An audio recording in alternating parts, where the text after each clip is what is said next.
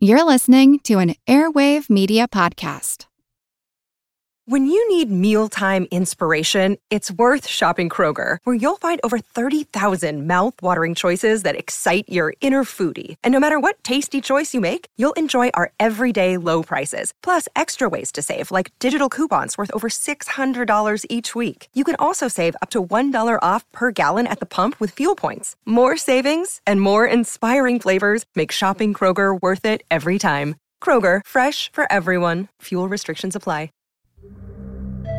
Some cancerous tumors may be considered inoperable because they're located close to parts of the body which might be injured by surgery. Well, this could change with a new procedure which can destroy tumors without surgically removing them or using chemotherapeutic drugs. I'm Jim Metzner, and this is The Pulse of the Planet.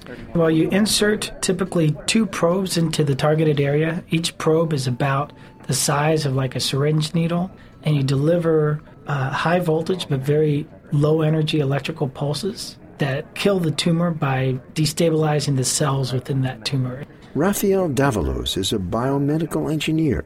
He says the procedure has thus far been successfully tested on horses and dogs with melanoma, skin cancer, and tumors. The technology can be used to treat almost any tumor where you're trying to get this tumor before it spread throughout the body, but it might be in a difficult place to operate on. It could definitely be used for prostate cancer or liver cancer or pancreatic cancer. We're mostly focusing on those other cancers because we have a nice partnership with the vet school. And these are some good translational models we can use.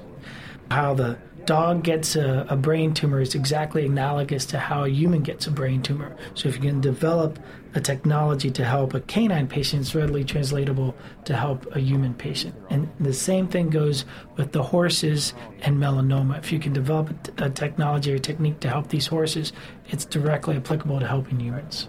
I wanted to see if we could come up with something that actually was able to help the patient without having any negative side effects. So that's how it came about.